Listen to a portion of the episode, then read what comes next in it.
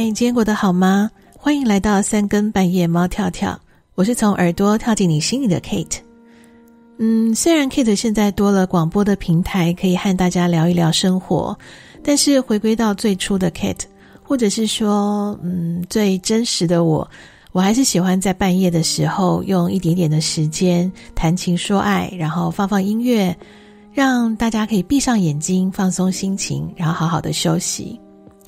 嗯，这其实也是我这段时间嗯很久没有更新节目的原因。这不是借口哦，而是我想要断开有一点点之前有点偏离初心的那种节目形态和内容。这中间有什么不同呢？我想就是应该就是回到三更半夜猫跳跳这个节目名称的起心动念吧。因为除了我原本就是个夜猫子，然后喜欢在半夜安静的创作之外，我也很希望回归初心，就是我是从耳朵跳到心里的 Kate。我希望让我们对生活有感，对人生有梦。那我最近这段时间在做什么呢？嗯，其实差不多从过年后到现在吧，我用了一些方法，让自己的心灵能够呃把一些能量找回来。因为可能是太多工作上的烦恼啊，让我觉得内心或者是脑袋上面就好像蒙了一层灰一样，不太能透气，然后也甚至对生活也不太会感动了。然后这种状态其实对我来讲，我会觉得有点窒息。嗯，你会害怕孤单吗？其实一个人哦，并不等于孤单哦。在这几个月当中啊，我几乎一半以上的时间都是独处的。一个人吃饭啊，一个人去喝咖啡，一个人搭捷运旅行，然后一个人看电影，一个人去看医生。我原本差一点要一个人去动手术，但是因为医生说，呃，全身麻醉还是要有亲友在旁边。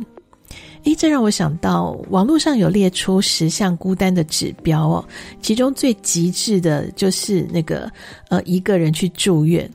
不过 Kate 过去也经历过了，我也曾经一个人住院，会感到孤单吗？我觉得。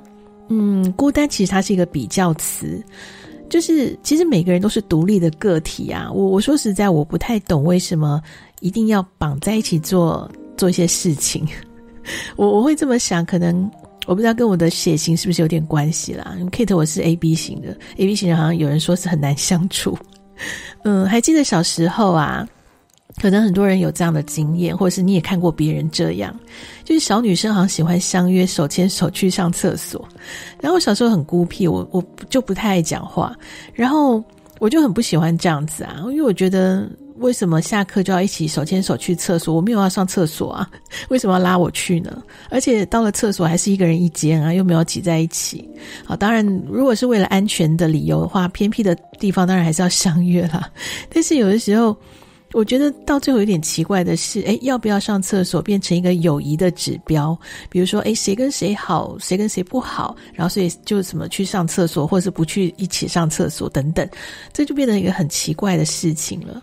当然，这只是一个例子啦。但是我相信，嗯，有人和我一样吧，小时候应该也不是能理解为什么会这样，也不太喜欢这样，所以我就一直从小都不觉得说一个人就等于孤单。嗯，我至少到国中，呃，之前吧，我常常都是一个人的。所以回到孤单这件事情的比较级来说吧，嗯，我在网网络上有看到一篇文章，列出了几个真正会感到孤单的状况。那你会发现呢，这些其实都是情境造成的，而不是因为你一个人。比如说，有一些节日看到情人放闪，满街的人哦，可是你还是会觉得好孤单哦。这时候就就觉得，我其实我觉得是不懂为什么会变成这样啦。因为比如说有些节日，好像就变成是一定要，就是那个媒体啊或整个舆论的氛围，就好像逼着情人一定要做些什么。在大街上啊、餐厅里啊，到处都是手牵手逛街买东西的。那其实应该仔细想想，也不过就是十年左右发生的，应该是商人炒作出来的状况吧。但是呢，当你走在路上，一幕幕这样的画面出现的时候，诶，就会觉得自己一个人走在路上好像很可怜诶。那我觉得还有一个瞬间，嗯，也是会承认自己很孤单啦。就是比如说有些事情是要两个人才能完成的，就举个例子吧，就像某某咖啡每个月都会有就是分享日嘛，那一次你就要购买同品项的两杯啊，那我就只有一个人。如果刚好又是假日，就没有同事可以请啊。那你要不然就是买两杯回家自己慢慢喝，可是要同品相哦，所以你 就只能点一样的东西，然后回家慢慢喝这样子。那要不然就是我很常都这样啊，就是眼睁睁看着优惠时间过了，因为找不到一起可以完成的人。那世界上当然也说很多事情是不用别人帮忙也可以独自完成的。但是有些事情啊，你还是会希望有人够能够一起，然后一起享受，一起欢笑。我们就举个最简单的例子好了。虽然我也会常常自己一个人去看电影，而且看电影本来就是各看各的嘛，除非你意图就是并不是在看电影，你是想要借着看电影做些什么。好，但是有时候啊，嗯，因为剧情可能。诶，带来一些情绪，然后你真的很想握住一个人的手，可是这时候发现，哇，你只能自己捏着大腿，就还是有点遗憾啦。但是两个人的关系是不是就真的不会孤单寂寞冷呢？我觉得这个关键在于，嗯，彼此够不够诚实哦。因为你明明想要拥抱，想要亲亲，那你为什么要假装你一个人也可以很好呢？在前一集的时候，我们曾经聊过冷处理跟平淡期这件事情哦。我当时说呢，当一段关系进入到稳定和平淡的时候，不要害怕，因为这是一个彼此进入一个信任阶段的过程。